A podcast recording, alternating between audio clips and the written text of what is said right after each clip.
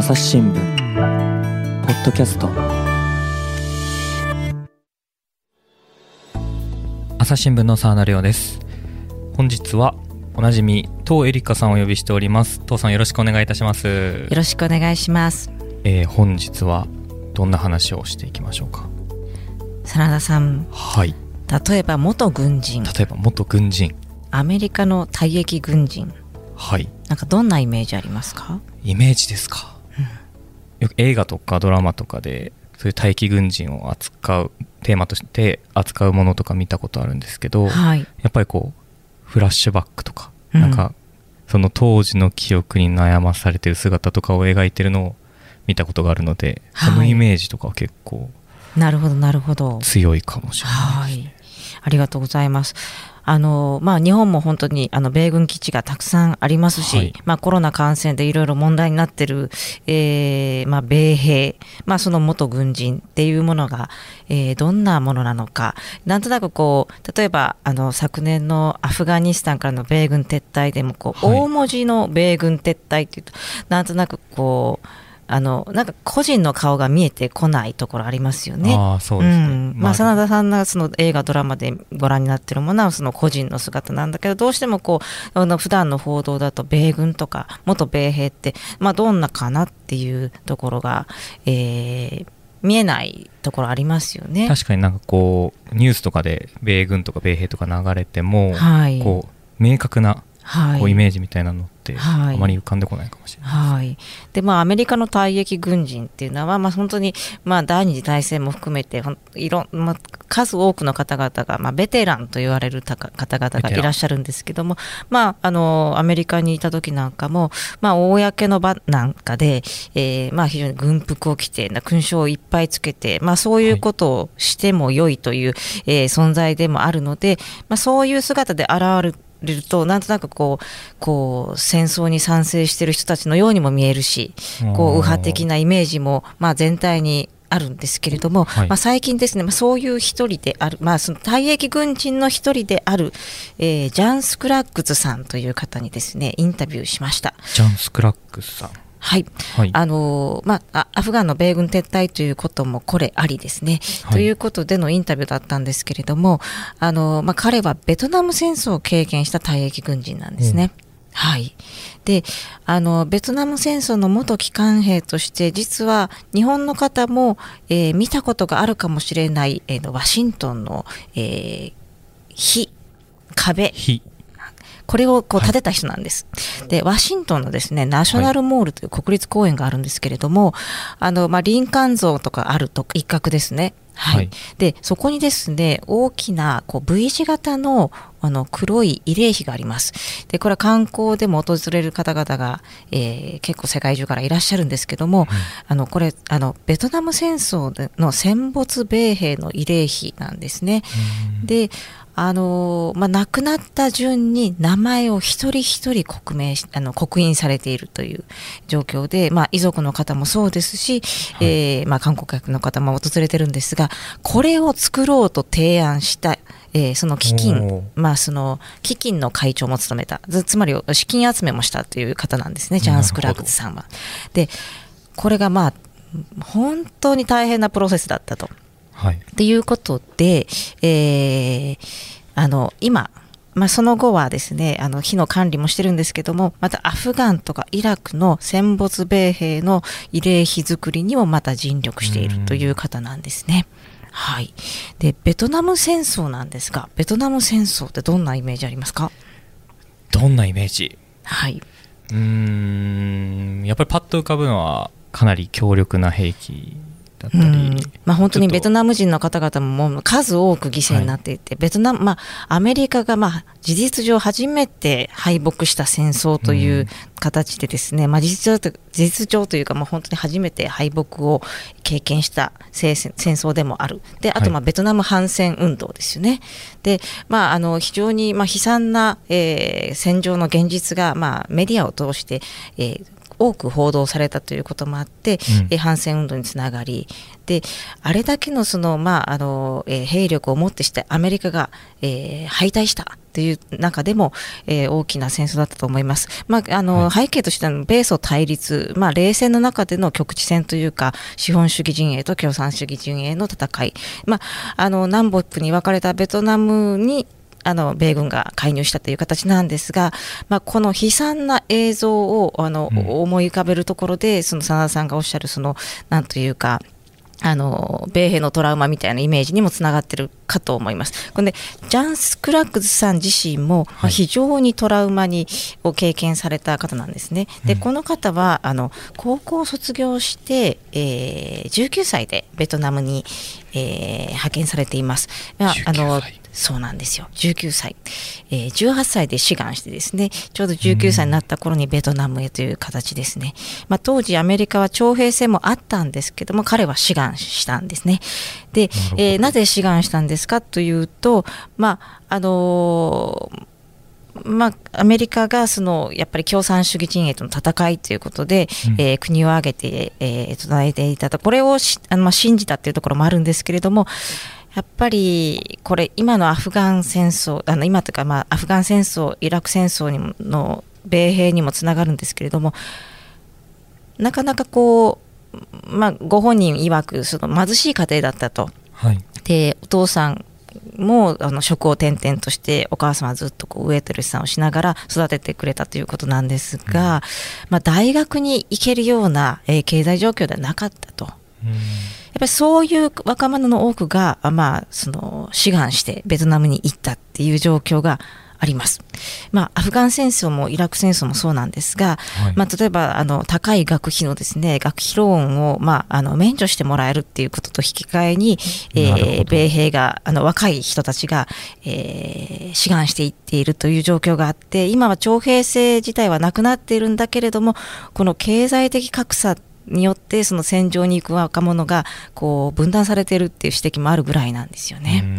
うんということで言ったんですが、まああのまあ、例に漏れず彼も、まあ、大変な負傷を負って、まあ、背中にもいまだに弾が残っている弾の破片が残っていて今もちょっと痛いそうなんですね。えーまあ、そういう方々本当に多いというのとあの例えばあの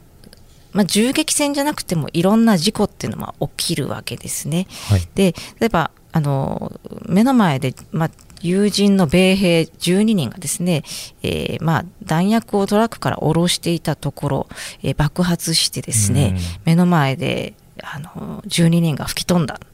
ていう状況があったそうです。もうこれがその本当にこう、まあ、血を止めようとしたけど全然もうどうしたらいいかわからなくて、うん、もうあのもう友人を助けられなかったというのがもうずっと残ってしまったそうなんです。彼自身ももういろんなところで負傷したりして入院したりして、まあ、それで帰ってこられたということなんですが、はい、でまあそれで帰ってきたらばですね、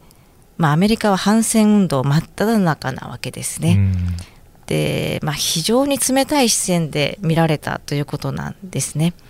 で、まあ、あの戦場のトラウマに加えて、まあ、例えばですね、まあ、彼はその、まあ、若かったので、まあ、女性を紹介されたりしたそうなんですけども、はい、あのいやまああんなひどい戦争に行ったあの米兵とは付き合えないというふうに言われたそうなんです。でまあその当時やっぱり第二次大戦を経験したあの、まあ、先人たちがいて慰めてくれたりもしたんだけれども全然違うと、まあ、彼らは本当にこう勝利したと。それこそ日本に勝利したナチスドイツに勝利したってことでもう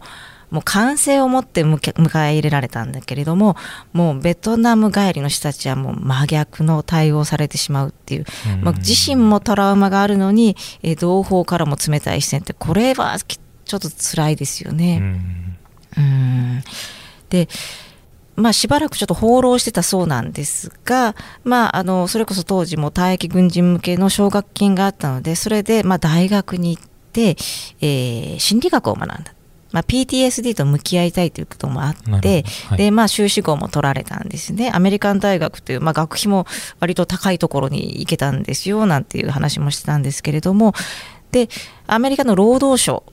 まあ、そのだからあの政府機関ですね、はい、にで働くようになったということで、まあ、よかったなというところなんですがやっぱりまだまだの PTSD ってなかなかこう経験していないと分かりづらいんですがただ、うん、多分多くの人が何らかの心の傷で長く生きていたらまあ何らか背負うことがあるじゃないですか。はい、やっぱりなかなか逃れられないですよねって言われてるんですよね。で彼はですねである日えー、ディアハンターという映画を見に行ってしまったんですね。えー、なぜ見にこれをなぜこれを見に行ったかとまあそのこの「ディアハンター」というのはですね、はい、1978年のアメリカ映画でベトナム戦争を描いた映画なんです。ご覧になりましたか？これ僕も以前見たことがあってこれちょっと収録前にもう一度今朝見て、はい、今ずーっと 今朝。ちょっと今じわじわ今朝見たらこれは今の収録もちょっと引っ張ると思います。これご覧になっていない方はぜひ「ディアハンター」あの実はデジタルリマスター版が日本でも数年前に公開されているので、はいうん、えー、Amazon プライムなどでもあのレンタルで見られますからご覧になっていただきたいなと思ってこれアカデミー作品賞も、えー、取ったんですけども、はい、私あのよくポッドキャストでもシネマニアやるんですけどシネマニアに一瞬脱線すると、はい、まあ、これは本当にベトナム戦争を描いた映画はあまたあれでとですね、はい、えー、中んずくこのディアハンターは本当にこう米兵のトラウマというかいやこれジャンさんはですねこれはさぞ辛かったと思います。うん、えー、ご覧にたまたま見に行っちゃったってことですか、うん、まああの非常に話題の映画でもありましたし、あまあ、ね、アカデミー賞も作品賞をはじめ取ってますから、はい、えー、行ったということなんですが、まあ、あのこの映画あの、あまたあるベトナム戦争映画の中で特徴的なのは前段はあのこうベトナム戦争に行く前の状況をこう非常にこう丁寧に描いてるんですよね。うん、でまあ、ペンシルベニア州ピッツバーグ、まあ、製鉄所で働く若者、まあ、ブルーカラーの若者白人の,、まあその裕福でない若者たちがベトナム戦争に行くまで、でこれがあるからこそより、えー、悲痛な感じが、えー、してしまうという状況で。でこれをご覧になったジャンさんはですねあのまあ、その夜、本当にこうフラッシュバックに陥って、うん、えー、ちょっとお酒に頼ってしまう状況になってしまったそうなんですね。うん、うんえー、まあ、それは想像に難くないですよね、真田。ないですね。うんかなんか実際にこう全くそのベトナム戦争経験してない僕ですらこう見てちょっとズンとなる今まだちょっと辛いですよね。引きずってる感じなんですけど、ね、いやそれでこう実際にその現場を見てそれこそ先ほど言ったような辛い光景が目に焼き付いて離れない状態なのにそうですね。これは辛かった。もう直視できなかったそうです。まあこれテーマ音楽もですね、ね、このギター曲でカバティーナというこれがまたいいんですよね、えー、なんですがまあただそれだけで終わらないかったジャンさんなんですが、えー、これであのやっぱこの PTSD というのは大変なものだと、で、同じようなベトナム機関兵が、まあ、あの経験しているであろうということで思いついたのがその慰霊碑の建立なわけです。あそこから思いついたんですね。慰霊碑を建立して、えー、こう慰めの場をこう国を挙げて慰める場を持とうと、まあ、本当にこうベトナム機関兵に対する冷たい視線がまだまだ続いていた中でですね、うん、えー、国を挙げてが大きいということで提案するんですがやっぱり反対が起きるんですね。でまあ、本当にこのベトナム戦争のあの当時の報道をリアルタイムで、えー、記憶している方々もリスナーの方々にはいるかと思います。あるいはその、まあ、若い方でも、まあ、その後の、まあ、書籍とか教科書などで、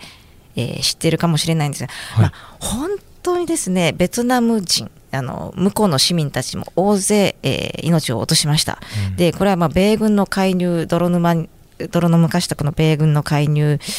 がなければとかですね、やっぱりあのいろんな、まあ、爆撃機とかあの爆弾を、まあ、持ち込んでるわけですから、えーまあ、あのこの介入がなければどうだったか分かりませんけれども、うん、まあ、そのこう米軍へのあの、まあ、批判、非難っていうのがあったわけですね。という中で、米兵を慰霊するとは何事かと。でもっと反戦運動に従事した人たちもちゃんと、えー、称えるようなものにすべきだとかですね、まあ、いろんな意見が出たわけです。はい、という中で、でも、いや、そうじゃないんだと。えーまあ、遺族の人たちも本当にこう沈黙させられている場合もあると。で、慰霊をするんだと。この政治的なもうそういうものを超えてやろうと。で、まあ、そこでやっぱりそのもちろんその、まあ、残虐行為に手を染めてしまった米兵も、まあ、いるけれども結局でもそれは国が動員したわけですよね。で、あの、まあ、経済的困窮の中で、えー、派兵されたという状況もあるという中でその米兵個人を責めるというのもまたまたそれとも違うという状況もあるってことですよね。うん、まあ、アメリカがそれを経験したってことですね。今までずっと戦勝国であったアメリカがっていうことなんですけれども、うん、まあその中で資金集めに奔走する。まあ大変だったそうです。やっぱお金も集まらない。ただしそのまあ遺族の方々からですねあるいはそのまああの手足を失ってしまった機関兵からですね5ドルとか3ドルとか、まあ、少額ずつ、えー、寄付してくれた方々もいたり例えばまあでも政治家で、えー、反戦運動をやっていた人たちも共感して、えー、まあ多額の寄付をしたりとかですね。そういうことがどんどん進んでいって火が立ちます立つことになりました、まあ、82年に完成したっていう状況なんですよね。うん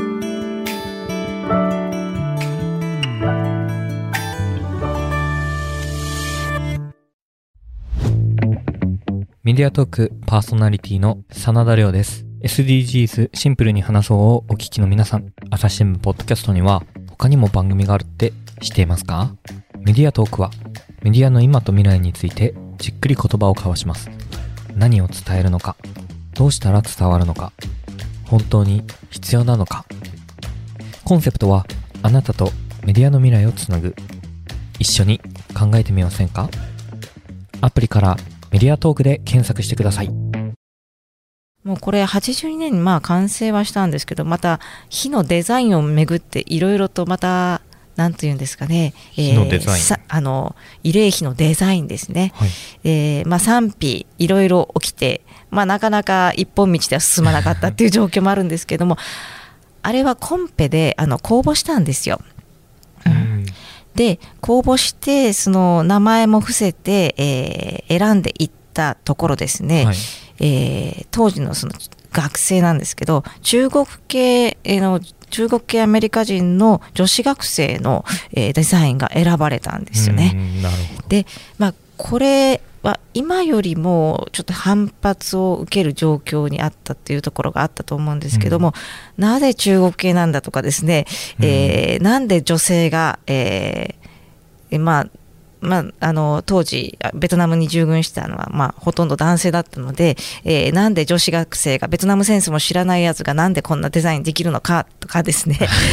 あとその、まあ、慰霊碑もこの、はい、もっとこう彫像みたいなものがいいっていう人たちもいたりしてあれはそのワシントンでご覧になったことのある方は分かると思うんですけどもあの黒い、えー、長いこう壁みたいな状態ようになってる日なんですよね、はい、例えば黒は不吉だとかいう人もいたりですね。でもそうすると、まあ、あのアフリカ系アメリカ人の方々ブラックの方々が、えー、それなどういう意味だとか言って反発したり、まあ、いろいろなことが、まああの議論になった、まあ、そういう中で説得、えー、議論を重ねていって、えー、決着したっていうことがありました。うん、うんちなみにちょっとその妥協の産物として、えー、その近くにですね、えー、兵士の像みたいなものも立っているんです一緒に、はい、まあこれに対してはまたここでまた賛否もあるんですが、うん、まあぜひまあ今転んでいけないんですけどなかなか行けないんですけども行く機会があれば現地に行っていただければなと思います。うん、であのでこれをですね、はい、まああのこれを立てるだけで終わらずですねジャンさんはですね、えー、もちろんベトナム人の犠牲にも思いを馳せていたそうです。でこの慰霊碑にですね、はい、まあその例えば退役軍人の日っていうのがアメリカには毎年あるんですけどもここに、えー、ベトナム人の犠牲者の、まあ、象徴的なお一人を96年に招いたことがあります。象徴的なお一人、はい、というと？あのベトナム戦争の時の写真いろんな写真がピュリッツァー賞を取ってそういう報道写真がいっぱい今も残っています。その中で、まあ、ナパーム弾を受けながら裸で逃げる少女の写真って見たことありますか？真田さん。多分世界史の資料とかでも、よく掲載されているものだと思います、はい、あの被写体の方、キム・フックさんっていうんですが、はい、あのあのあの方はまあ亡命してカナダにずっと住んでるんですけどもあの方を呼んだんですね大勢退役軍人が集まる中であのそのベトナム戦争の戦没兵の慰霊碑の前でスピーチをしてもらいました。はいで、これでまた結構感動の渦になってですね、えー、彼女に対して、えー、泣いて謝罪する退役軍人の方も出てくるぐらいとなったんですよね。でまあ、ちなみにやっぱりまあ退役軍人もいろいろな方々がいるので、えー、このナパーム弾のあの、まあ、爆撃っていうのは実はまあ直接的には南ベトナム兵南ベトナム政府軍の兵士による誤爆だったんで、えー、あれアメリカ、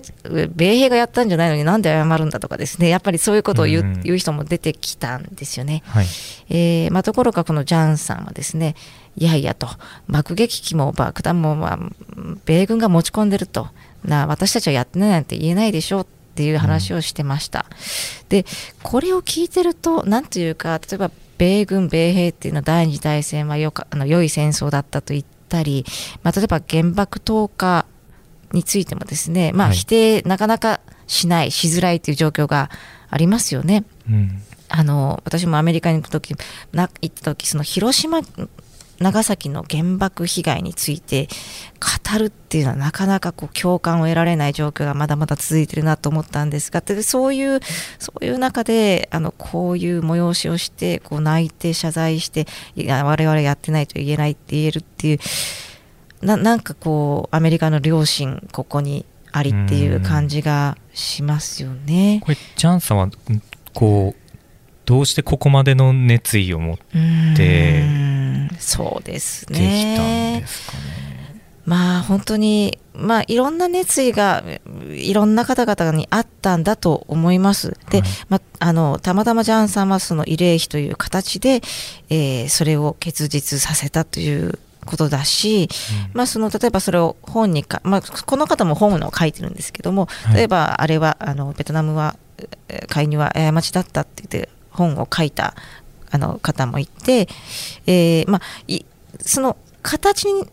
見える形はいろいろなんだと思います。やっぱり、そのこう自分たちを顧みるきっかけになる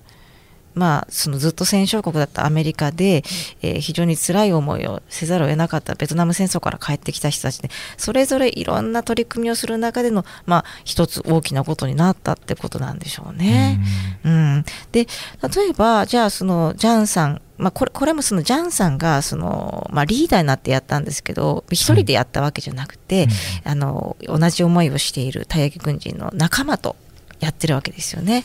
でかつ例えばベトナムにもその後何回か訪れていてやっぱり不発弾とか地雷っていうのは今もまあ問題になっています。うん、でこれをこう除去するプロジェクトっていうのを何年か前にやってですね。はい。あのま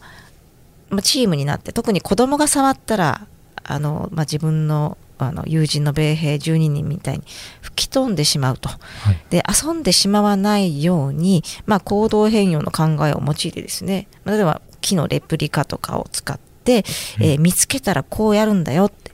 いうふうに教えて回るっていうプロジェクトがあってそれもお一人じゃなくて、まあ、いろんな仲間とやったってことですね。うん、うん。そこでやっぱりあの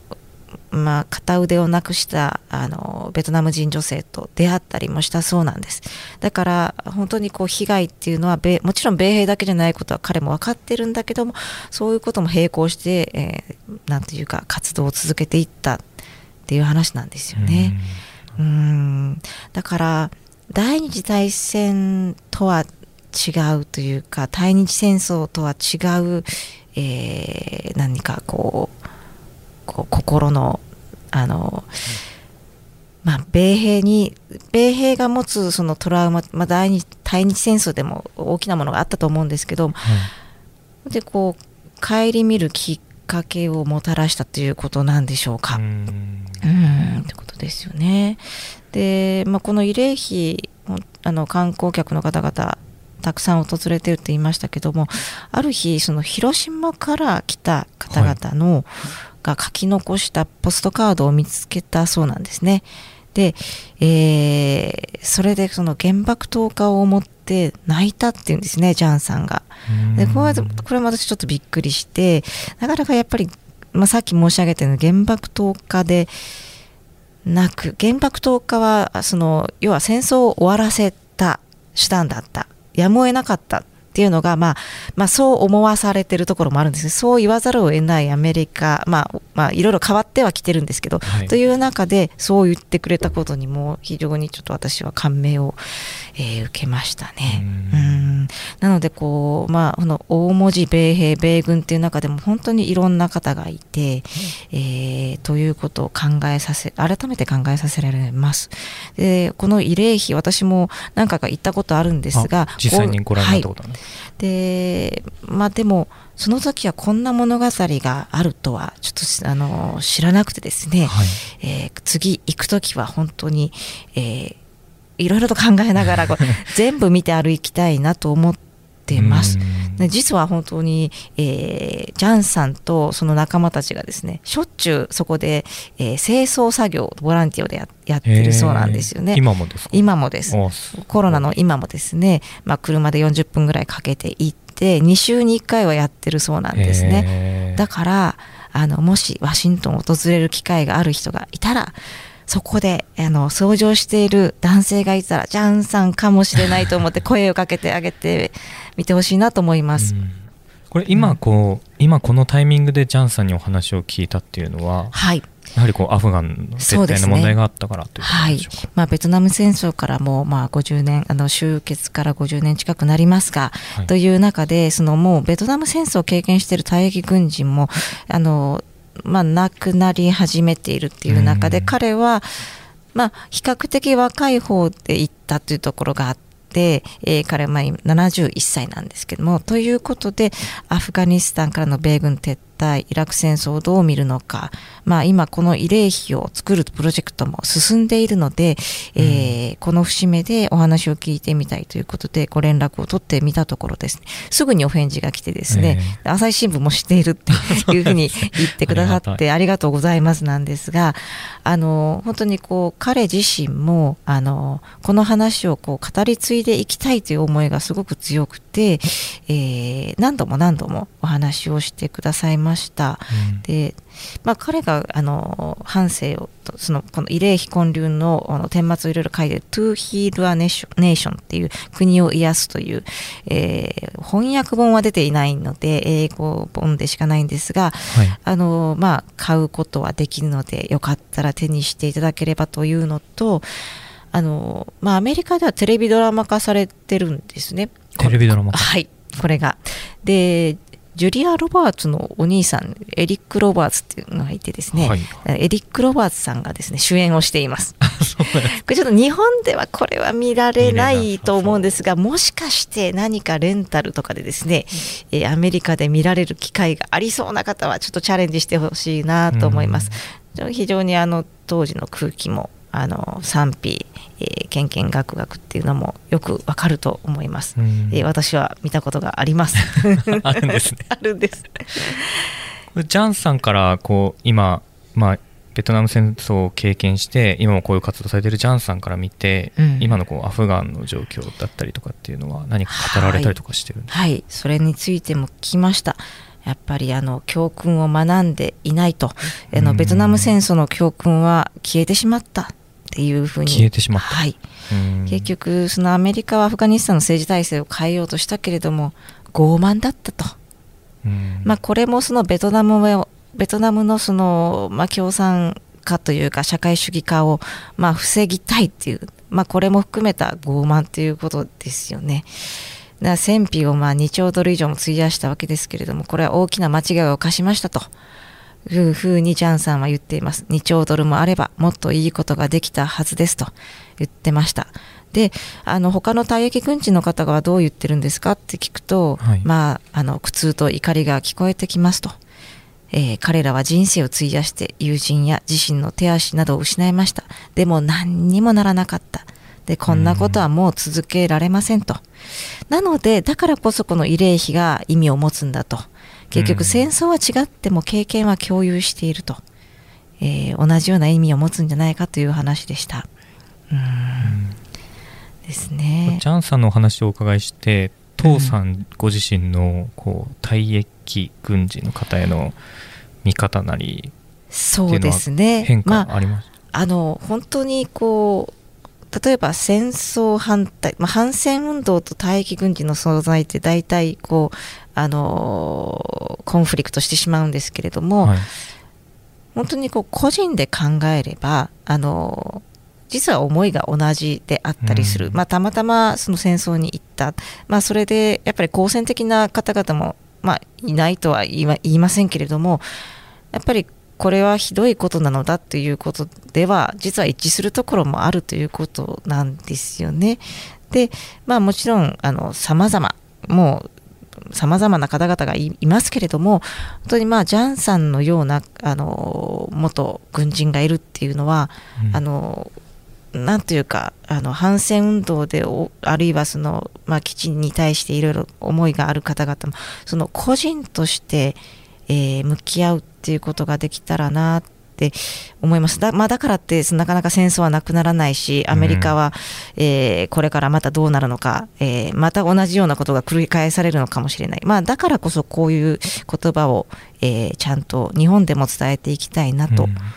思います。うん、これロングインタビューになります、ね、そうですね。あのこれはあの実はですね、えー、紙面でも、えー、あるいは朝日新聞デジタルでもインタビューを掲載しますので、ぜひチェックしてみてください。はい、記事を見た上で、はい、ね、映画の方も見て。そうですね「ディアハンター」まだの方あるいは昔見たきりでどうだったかなっていう方はぜひちょっと見てみてください、うんうん、その戦場のシーンが少ない分ですね、えー、非常にえー、なんというか、まあ、もちろん、もちろん、米兵目線でしかないっていういろいろな意見はあると思います、はい、えー、ベトナム人の被害にもうちょっと寄り添えとかですね、うん、白人しか出てこないとかですね、いろいろあると思うんですが、まあ、ベトナム戦争映画、いろんな映画群があります。その中の一つとして、まあ、これもぜひ。少しやっぱり78年なので、見たことがないっていう方も結構いらっしゃるんですよね。うん、ベトナム戦争映画を扱った映画って、やっぱり80年代にかなりあの量産される、量産というか、たくさん出てきたっていうところがあると思います。まあ、あの、オリバー・ストーン監督含めてですね、プラトーンとか、あの、7月4日に生まれて、まあ、グッドモーニング・ベトナムっていうのありましたよね。で、ハンバーガーヒルとかですね、ルメタルジャケットとかですね、まあ、この辺りはあの少し見たことがあるっていう人もいるかもしれません。ただ70年代の、えー、ベトナム戦争を描いた映画っていうのはやっぱり直後なのでかなり、うん、なんというかより記憶の新しい時に作った映画ってこうフィクションであってもなんとか真実味が増すような傾向があるように思うんですよね。やっぱりこう時代がをまあ、重ねていくと少しちょっと作った感が出てしまうっていうのが、まあ、なかなか否めないんですけれども、うん、まあ、9.11同時多発テロの映画もそうだと思うんですが、はい、直後のものってかなり、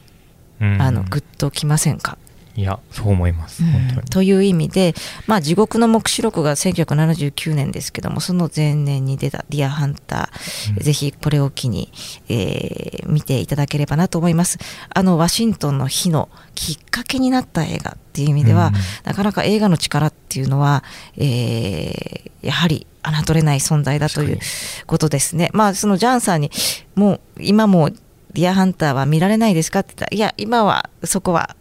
慰霊碑を作ったことでかなり精神的に、えー、回復していったところがあるってやっぱりおっしゃってたんですよね。そうなんです、なので今はあれは見られます。いい映画ですよねっていう話でしたね。うん。だから慰霊碑ってこういろんなところにあるんだけどもこういうふうに意味を持つんだなっていうことも思いました。そうですね、ついこうそういう話を知らないと、まあその日としては受け止めるんですけどそれその先にあるもなんていうかストーリーというかそこまでそうですね。やっぱり公にえー、な形で、えー、慰霊するっていうことが、まあ、大きなことなんだということですね、うん、あとやっぱり一人一人の名前が大事だとおっしゃっていて、名前が刻印されている。ただただ単に何人亡くなりましたではなくて、えー、これ何年に亡くなったっても全部順番に書いてあるんですよね。うん、であの行方不明の米兵もそのその後、まあ、亡くなったことが分かったりして、えー、どんどん名前が付け足されてます。ということで今5万8000人以上刻印されている状況ですね。うん、やっぱ名前って大事ですね。そうですね、うん、でやっぱり丸めないっていうことだということを改めて感じました。うんぜひその映画もそしてジャンさんの実際どういう言葉で語られたのかっていうのも記事で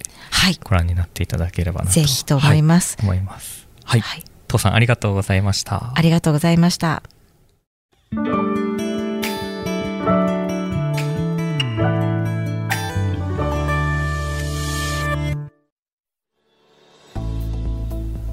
ということで、東江里香さんとお送りしました。そして、父さん、この記事がデジタルでも読めるということですね。はい、デジタルでも読めるようになります。はい、ということで、えーまあ、詳しくはですね、まあ、どこに載ってるんだっていうことなんですが、まあ、朝日 .com で、朝日新聞デジタルで検索いただければというのと、はい、あのまあ、私のツイッターアカウントでですね、アットマークエリカアンダーバー朝日エリカの川 KA でですね、はい、あのご覧いただけるとフォローしていただけるとですね、えー、常にどんな記事を書いているかわかると思いますのでそこでも告知していきますのでよろしくお願いします。はい。そちらもチェックしていただければ概要欄の方にも記事のリンクは貼らせていただこうと思います、はい、はい、というわけで父さんいつもありがとうございました。ありがとうございました。